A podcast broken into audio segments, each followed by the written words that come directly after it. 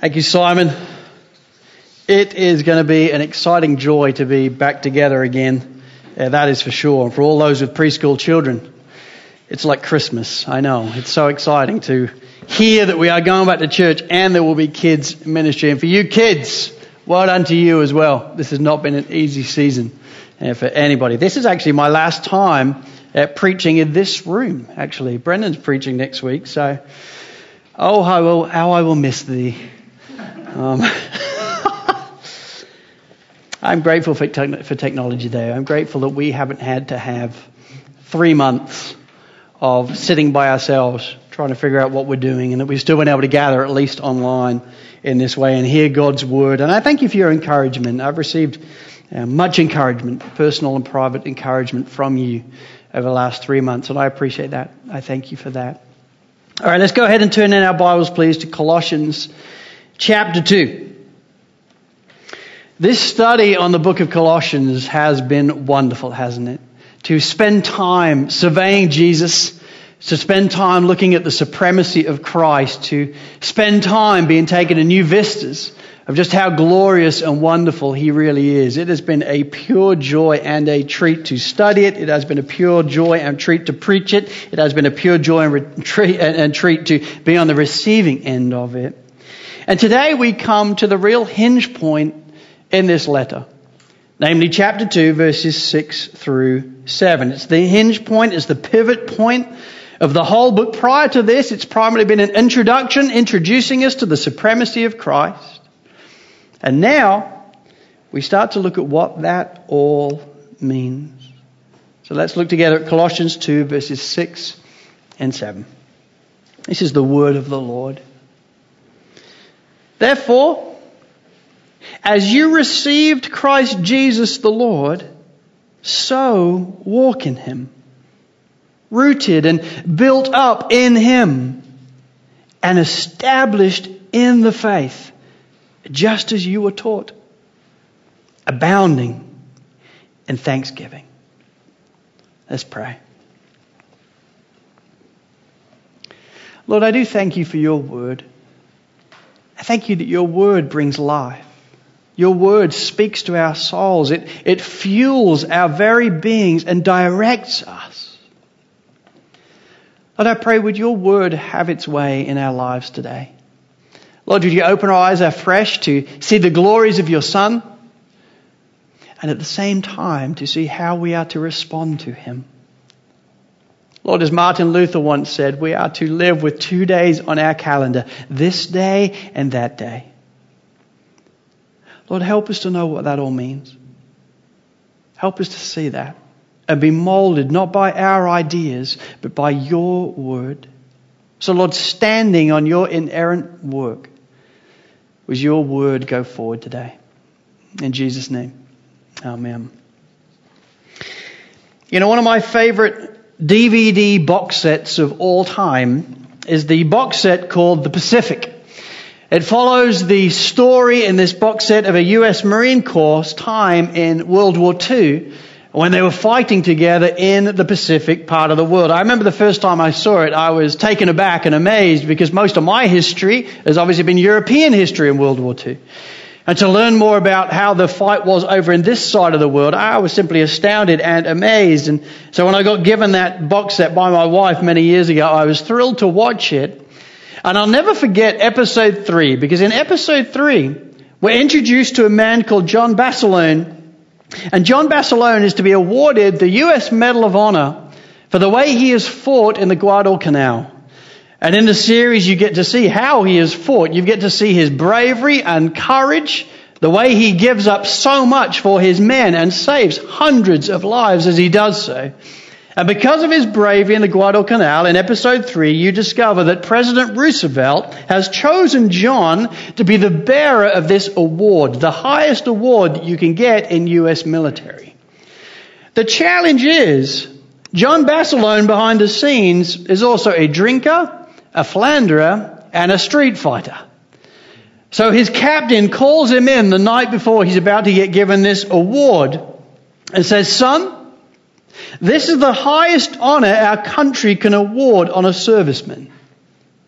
So from now on, try to act like it is yours.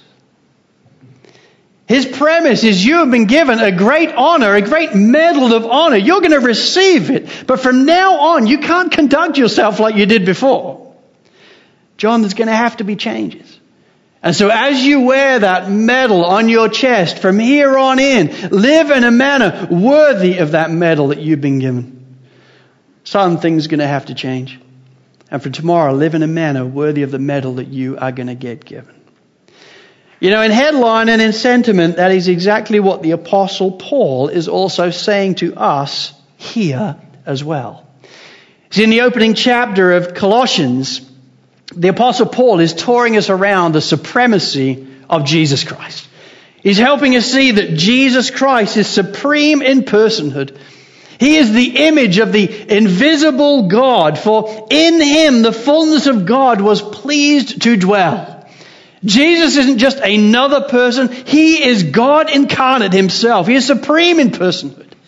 And he is also supreme in creation, for from him and through him and to him are all things. Everything has been made by him, both invisible and invisible. Everything is sustained by him. The reason why you're breathing even now is because he's sustaining you. And he's also supreme in the church. He is the head of the body, his church. He is the ultimate pastor. He is the ultimate king. He is the ultimate Lord of all. For one day every knee will bow to him as King of kings and Lord of lords, and likewise he is supreme in reconciliation. By his grace and for his glory, he has changed your life. He came after you on the greatest rescue mission ever told. And he gave you life, and that in abundance. And so what Paul wants us to see is having prayed for this, us then in chapter 1 verse 10 that we would walk in a manner worthy of the Lord. In these two verses then he says having prayed and having displayed to you Christ, so now walk in that manner worthy of the Lord. Live your life in a manner worthy of Him. For you've been given a, a, medal far greater than the U.S. Medal of Honor. You've been given Christ. And so now walk in a manner worthy of the one you represent. You see, what we have here then, in these two verses in a nutshell, is the walk of new life. And so if you want a title for this morning, I've called it The Walk of New Life. And really we're going to examine what Paul has to tell us in these verses about this walk. And my friends, I want us all to be leaning in. I want us all to be paying careful attention because this is the walk that we have signed up for. This is the walk that we are to give our lives to. If you have taken Jesus Christ as your Lord, this is your call. We all have a high and holy calling on our lives, and it is to walk in a manner worthy of the Lord. And right here, the Apostle Paul pulls the curtains back then on what that all means, what that looks like by the grace of God and for the glory of God. Four points in this morning, and this is the first about this walk. Number one, this walk is a new birth walk. It's not just any walk, it is a new birth walk. Look again at verse 6. It says, Therefore, i.e., in light of everything I've already told you, therefore, as you received Christ Jesus the Lord, so walk in him. See, right at the start of these verses then, Paul wants to deliberately draw our attention to the manner in which we were saved. The manner in which we became Christians, and the manner in which we became Christians is that we received Christ, did we not? He was a gift. We received Him. The manner of our great salvation is that we simply received it. You see, Paul has already done a, fantastic job of helping us see how this all works and how it all means in verses 21 and 22. Because in those two verses of chapter 1, he's already outlined for us our great story of salvation. In verse 21, he says, And you, who were once alienated and hostile in mind, doing evil deeds. He's helping us see that's your story. That's my story.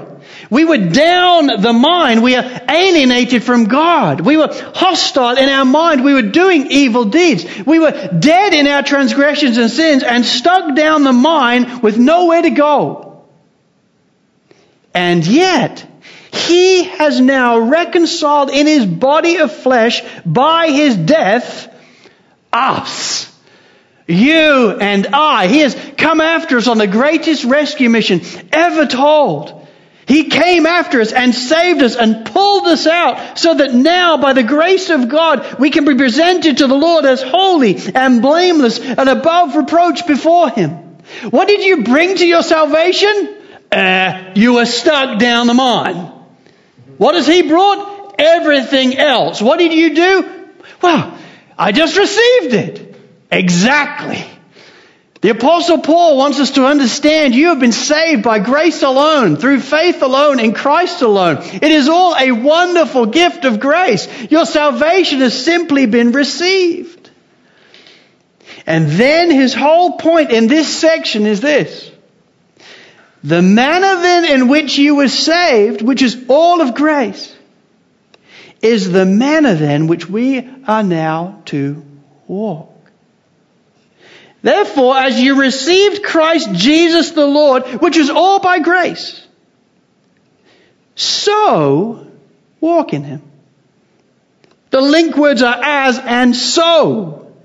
And the point is, both the walk and salvation is all of grace. My friends, this point is profound and vital that we understand it. And I think sadly for so many Christians, we don't understand it. We think that salvation is all of grace. It, the whole thing is all of grace, but now I've become a Christian, now it's all about my works. It's all about what I need to do. And if I'm going well, God will be impressed with me. If I'm going badly, He probably won't. If I'm doing well in my life, He will approve of me. If I don't, He will probably, you know, pull Himself away from me. We can so easily get into the impression that I'm saved by grace, but now I live by works. And what the apostle Paul wants to help us see is, no, you are saved by grace, and now you walk by grace. It's the same thing, past, present, and future. It's all by His grace. The manner in which you are saved is now the manner in which you walk. You know, a few weeks ago when I was helping us see this, I quoted John Piper and I couldn't help but want to give you the same quote today. This quote was like a small child trying to be picked for soccer practice at the end of the day. I couldn't help but avoid it. I needed to give it to you. It is so good. This is what he says. He says, It is by grace we are saved through faith, not of ourselves, for it is the gift of God. But the heart that is full of faith will always overflow in attitudes and actions very different from those which flow from unbelief. Therefore, our deeds will testify truly to the genuineness or absence of faith. And that reality is in no way inconsistent to us being saved through faith alone. But, oh, this is where it gets good. But we must understand that this reality does not mean that we in any way earn our salvation. No. Our deeds do not earn, they exhibit our salvation. Our deeds are not the merit of our righteousness. They are the mark of our new life in Christ. And our deeds are not sufficient to deserve God's favor, but they do demonstrate our faith. For we must always keep that distinction clear in our mind regarding our attitudes and actions. Listen, they do not earn, they exhibit. They do not merit, they mark. They do not deserve, they demonstrate. That is Christian gold right there. We are saved by grace alone, through faith alone, in Christ alone. We don't now live by works. No. This walk that we have been called to, it never earns our salvation. It simply exhibits what Christ has done. Our walk for the Lord does not merit our salvation. No, it simply marks what He has done. Our walk for the Lord does not position us to deserve His forgiveness and adoption and redemption. No, it simply demonstrates. It simply demonstrates what He's done. And that is exactly what Paul wants to point us to here. So, what Paul is teaching us here is the importance of being grace motivated. It's a phrase we use a lot at Sovereign Grace at different times when we say, hey, we want to be grace motivated. And sometimes you may be thinking, what on earth do they mean? What we mean is this. We want us to be motivated. Paul is going to call us to walk in a manner worthy of the Lord. And given all that he is in his supremacy and glory and majesty, given all that he is and all he's done for us, we want to be motivated to live for him, right? But we want to be grace motivated. Because we need to understand my walk does not earn my salvation, it simply exhibits it. My walk does not merit my salvation, it simply marks it. My walk does not position me to deserve my salvation, it simply demonstrates what He's done. So we're motivated, but we're grace motivated. Understanding my walk does not add to the finished work of Jesus Christ. Past, present, and future, Jesus has paid it all. My friends, it's then when we understand that, that our walk will become a delight and not just a duty. It's then that we will desire to walk for Him, amazed by grace, amazed that He's called our name, amazed by what He's done, and not constantly under pressure that maybe I'm not performing well. Just thank the Lord for all He's done, and then walk. Right up front, then, Paul wants to help us see that the manner in which we were saved is the manner in which we now walk. This walk is a new birth walk. But that's not all. Number two, this walk is a dependent walk. A dependent walk. Look again at verse 6. It says, Therefore, as you received Christ Jesus the Lord, so walk in him, rooted and built up in him rooted and built up in Him. You know, I wish this was a lesson that I had learned earlier on in my Christian walk. I wish I had understood this more clearly when I first became a Christian, and I wish that this was a point and a lesson that I would simply never forget in my Christian walk. But sadly, I do. I forget that this walk is a dependent walk. And maybe you're like me, some of you. You see, if you're like me, you can hear about that first point that this walk is the walk of a new birth, and you're just like, this is awesome. I'm amazed at what he's done for me. I have the opportunity in my life to live in a manner call, worthy of the calling that I've received. I get to live for Jesus Christ, and given all that he's done for me, my life has been bought with a price. So Lord, I'm all in. I'm all in. Just let me at him. Where do you want me to serve? You want me to serve my kids? You want me to serve my wife? You want to serve the church, serve the community? I don't really mind. But Lord, I'm all in. And just, you go to it. You get on the job. Let's give ourselves away. Let's give our lives away. Dead excited. But then within a few weeks, I feel like the fuel is running out. I start to feel a bit overwhelmed, a bit anxious about different things. And then before you know it, as you're serving and you're getting busy, you think, man, I just feel quite cold to this. And you think, how did I get here?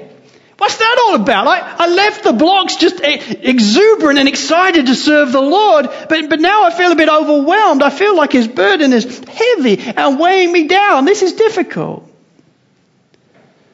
Ever done that? The reason why that happens is because we have forgot the most important thing. We have forgot that this work only works when we are rooted and built up in Him. When we stand on Him and say, Lord, yet not I, but through you in me. Uh, the only way I can be any effect for you today, the only way I can bear any fruit for you today is to be rooted in you. I forget that and off I run. Busy to serve Him out of genuine love for Him but forget that He is the only one that can supply all that I need. You know, this is such a basic point, but my friends, it is such an absolutely vital one to understand. And it's a theme that runs throughout the whole Bible. Jeremiah 17 verses 7 to 8, for example. It says, Blessed is the man who trusts in the Lord, whose trust is the Lord.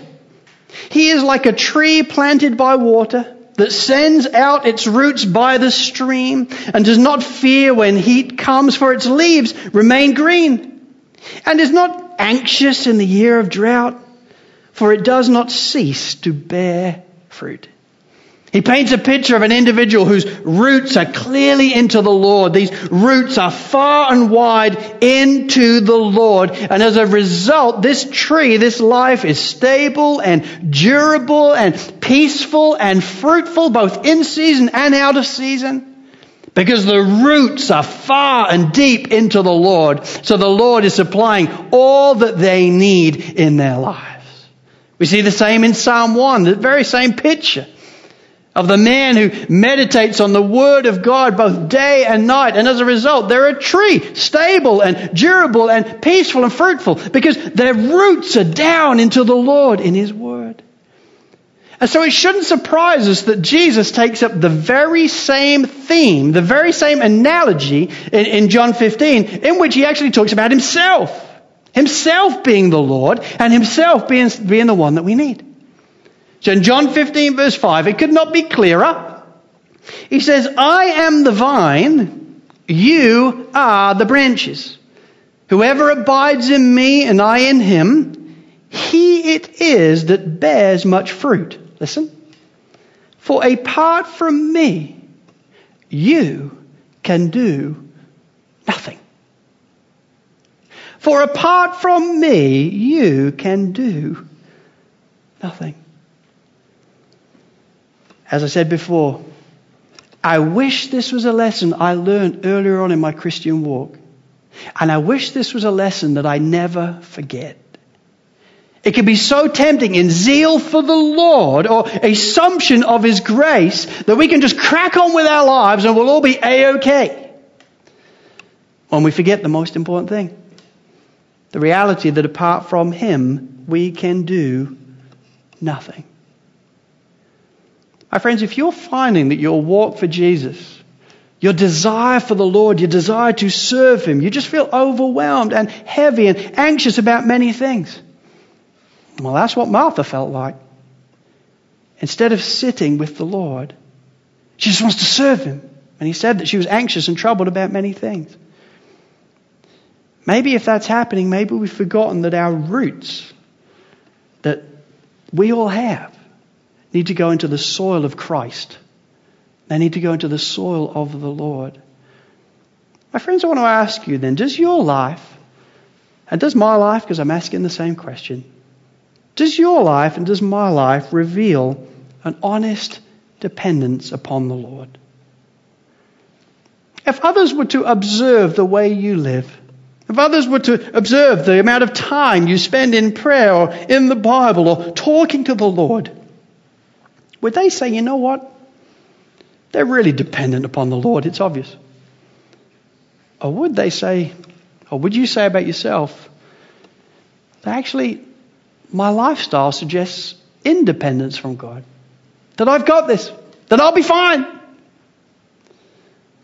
My friends, if your life does not reflect a true dependence upon the Lord, then what you'll find is you will have many, many times where you feel overwhelmed and tired. You'll feel like you've got the weight of the world on your shoulders. You'll feel like you are anxious and troubled about many things. I know it because I've been there. The remedy is understanding that we need to walk in Him, rooted and built up in Him. This walk is dependent. We must say, Yet not I, but through Christ in me, not in a flippant or assumptive way, but in a way that my life screams, I need these roots, I need these roots, I need Jesus. I need His Word. I need His presence. I need His Spirit in my life. Lord, I need you today. I need daily bread for my life. This walk then is a new birth walk. And this walk is a dependent walk. Number three, this walk is an unchanging walk. It simply does not change. Look again at verse 6. Therefore, as you received Christ Jesus the Lord, so walk in him, rooted and built up in him, and established in the faith, just as you were taught. Established in the faith, just as you were taught. And you have to remember the context here, and the context here is a letter to the Colossians. And the Colossians are facing difficulties. The Gnostics, the false teachers of the day, they have come into the church in Colossae and they were teaching that Christ is a really good place to start, but there is so much more for you as Christians. There's so much more that you can know and experience. And so if you are open to incorporating the Gnostic system of passwords and rites and initiations, then there's so much more. Christ is a great place to begin. He's a lovely fella. But come with us and we will do you good. He's a good place to start, but there is so much more for you. So come on, move on with us. He's just a rung in the ladder. He's a great guy, but come with us. There is more knowledge, more to understand, more experiences. It's time to move on. And so Paul writes to this church, and in a nutshell here, through the phrase established in the faith, just as you were taught, what he's simply saying is this. Never ever move on. Never move on from Jesus. Jesus is not just the start. He is the beginning and the middle and the end. Jesus is the supreme one of all. He's not just a place to begin in some type of baby faith. No, He is the entirety of our faith. He is the whole thing. Colossae, never move on from Jesus. And in particular then, never move on from Christ and Him crucified. Which would indeed have been the message that they were taught that He now wants them to be established in. See, my friends, there's no doubt when you examine Paul's life, Christ and Him crucified is the message that he would hit on again and again and again and again.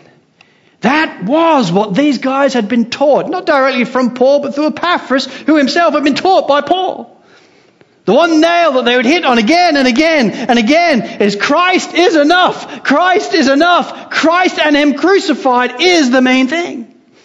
That's why when you examine Paul's letters, it's always about the same thing.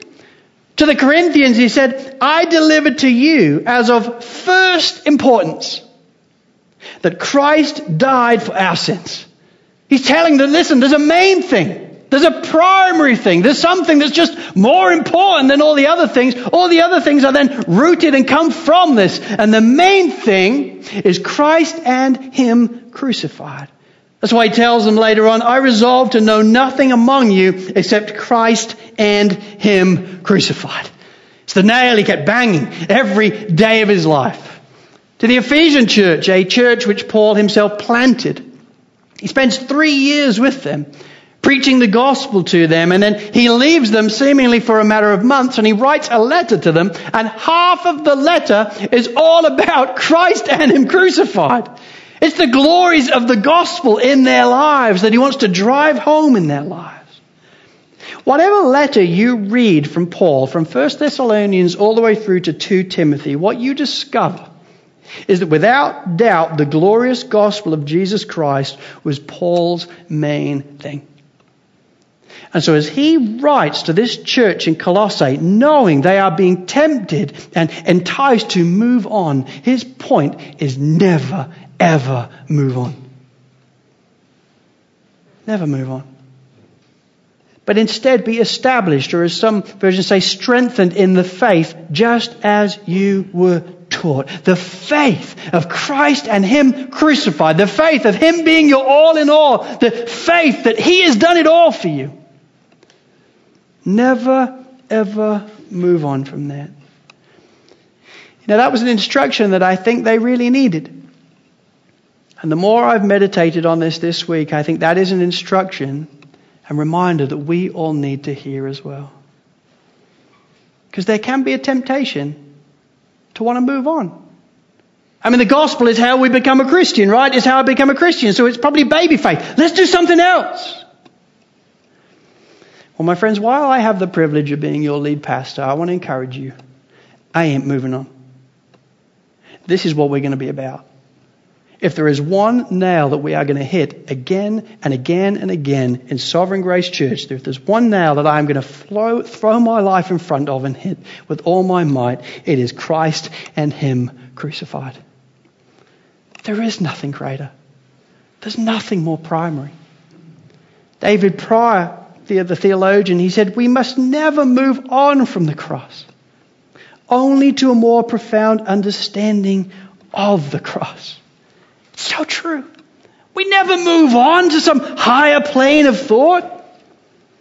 We simply grow in our understanding of the cross. And my friends, the cross, Christ and Him crucified, is so limitless that the more you look at it, the more you realize, I never saw that before. I never saw that before.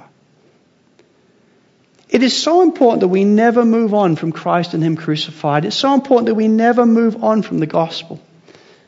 Because the gospel does so many things.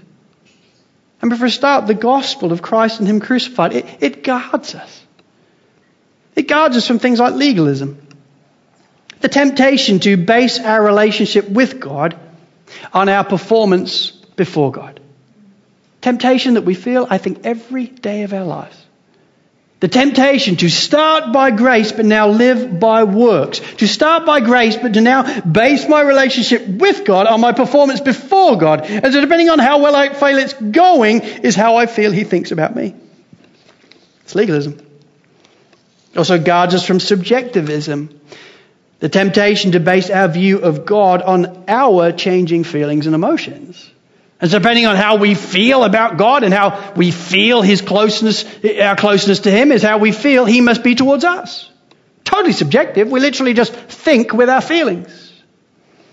Well, that's what happens when we move off the gospel.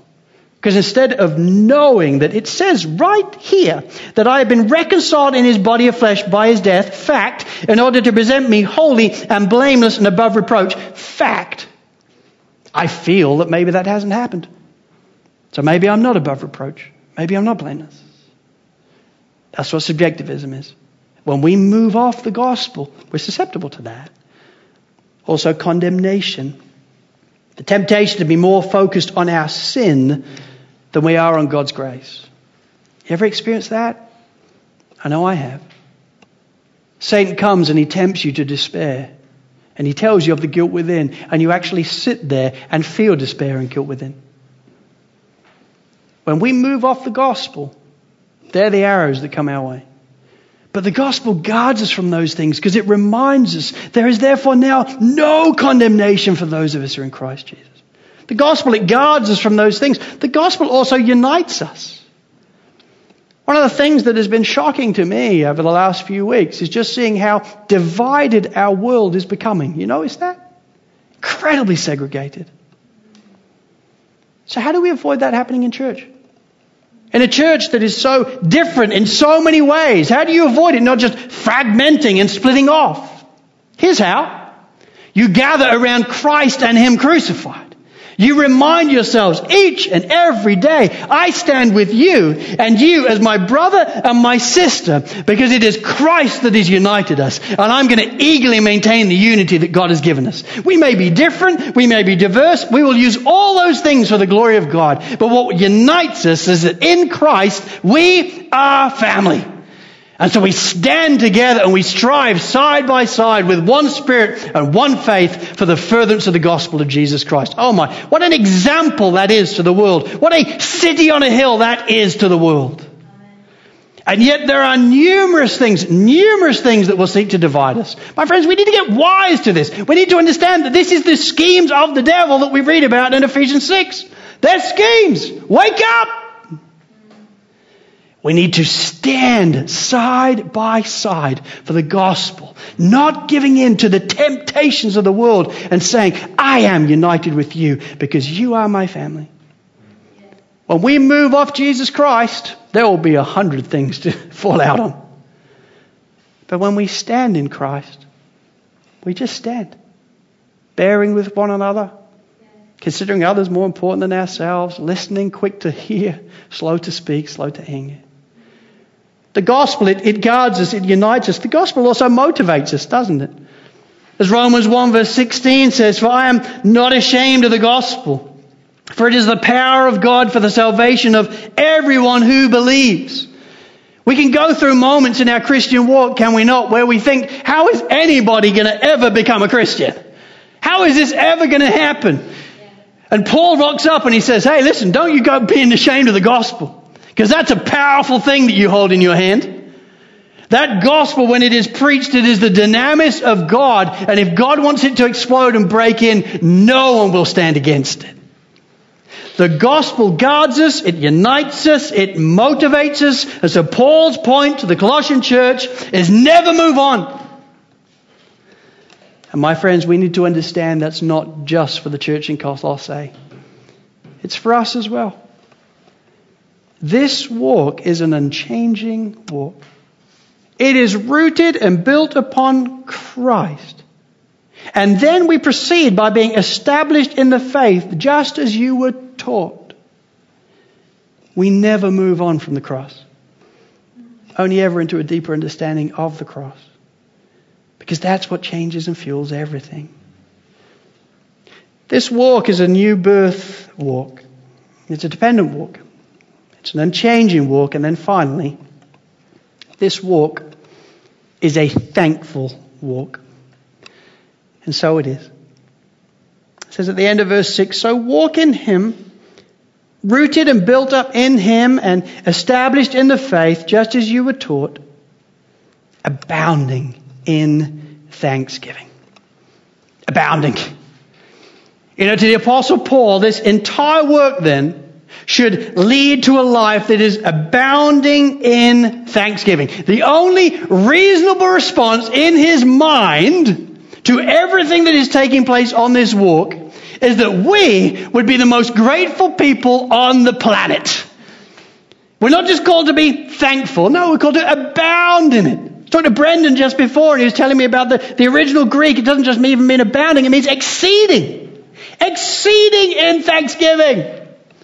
That's us. That's the call of God on our lives. That we would be a thankful and grateful people. This is a theme that Paul runs throughout the entirety of this letter. And the truth is, it's a theme that Paul runs throughout the entirety of his life. We read in 1 Thessalonians chapter 5 verse 18. He says, give thanks in all circumstances, for this is the will of God in Christ Jesus for you. Give thanks in all circumstances. Ephesians 5 verse 20, giving thanks always and for everything to God the Father in the name of our Lord Jesus Christ. And he says it again here then in these verses that we will be abounding in thanksgiving. See, to Paul, to walk in the walk of new birth is an amazing thing. To know that you are dead in your transgressions and sins. You are hostile to God and futile in mind and were working actively against Him. But to know that He saved you by His grace and pulled you out the mine and then gave you a walk to go in. And to Paul to walk in the walk of dependence then. Knowing that Christ isn't just up there and beyond me, but He actually lives in me. The power of the resurrected Christ is in me. And as I talk to Him and wait on Him, He will help me and strengthen me and encourage me and to walk in the walk of the gospel. Daily reminding myself that my life is not my own, but my life has been forgiven and redeemed and adopted and that heaven is my home. Oh my, his point is that the only reasonable response to that type of walk is thank you abounding thanksgiving. Profound gratitude coming out of our mouths as we realize this is the greatest privilege of my life. Yes. Abounding, ongoing, exceeding thanksgiving to Paul is the only reasonable response to this walk. J.I. Packer in modern day says it this way. He says, to know that from eternity my Maker, for seeing my sin, for loved me and resolved to save me, though it would be at the cost of Calvary. To know that the divine Son was appointed from eternity to be my Savior, and then in love he became man for me and died for me, and now lives to intercede for me, and will one day come in person to take me home. To know that the Lord, who loved me, and gave himself up for me and who came and preached peace to me through his messengers has by his spirit raised me from spiritual death to life-giving union and communion with himself and has promised, listen, promised to hold me fast and never let me go. For this is knowledge that brings overwhelming gratitude and praise. And so it is. That's why Paul can say, give thanks in all circumstances, because he's aware, whatever the circumstances of my life may be, he's not minimizing those things, but whatever the circumstances of my life may be, are you aware that he chose you before the foundation of the earth, and he forgave you, and redeemed you, and adopted you, and that heaven is your home, and he gave you the Spirit as a deposit guaranteeing your inheritance, and he did it all by his grace, because he loves you? Oh my to Paul, our lives should be a bundle of abounding thanksgiving. My friends, I want to ask you then if this isn't your story, if in all honesty, abounding thanksgiving is not your theme, and maybe you think, I don't know whether it is or not, well, then go ask somebody. Ask your family, ask your friends, ask your growth group. Hey guys, when you interact with me, would like thankfulness be a word that you would think of?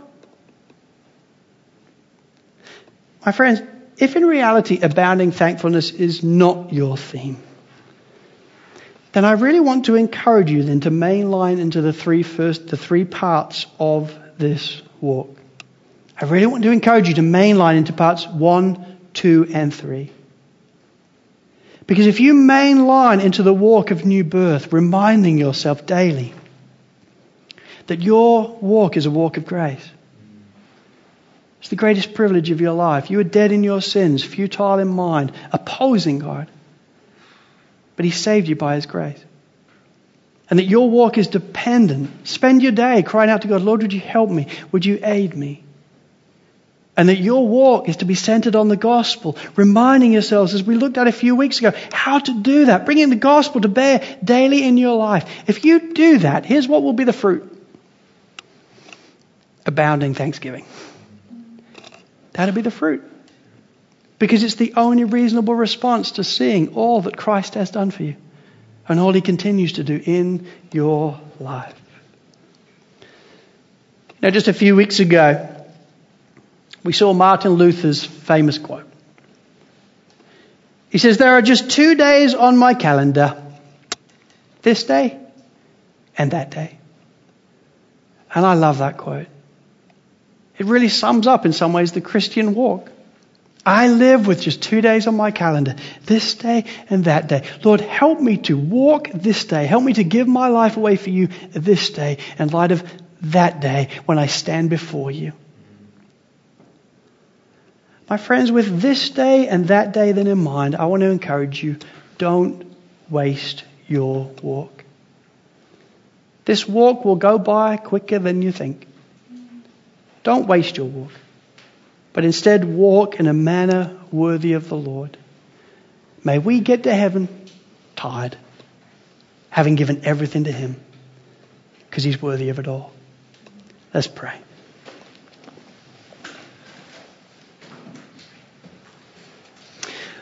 Lord, to know that you've called us to this walk is an amazing thing. Lord, as Christians, we should be those that are gathering with other Christians, shaking our heads, amazed that we even get to be in the room at all. Amazed that while millions around the world oppose you, we get to call you Father and Redeemer and friend, not because of us, but because of your grace in our lives. Lord, I thank you then that the manner in which we were saved, which is all by grace, is the manner that you now call us to walk. We're not earning our salvation. We're not meriting our salvation. We're not deserving our salvation. No. We're exhibiting it. We're marking it. We're demonstrating it. Lord, I thank you that the same grace then that has brought us safe this far will lead us home. Lord, help us to walk for you. Your grace is sufficient. Would all glory go to you. Amen.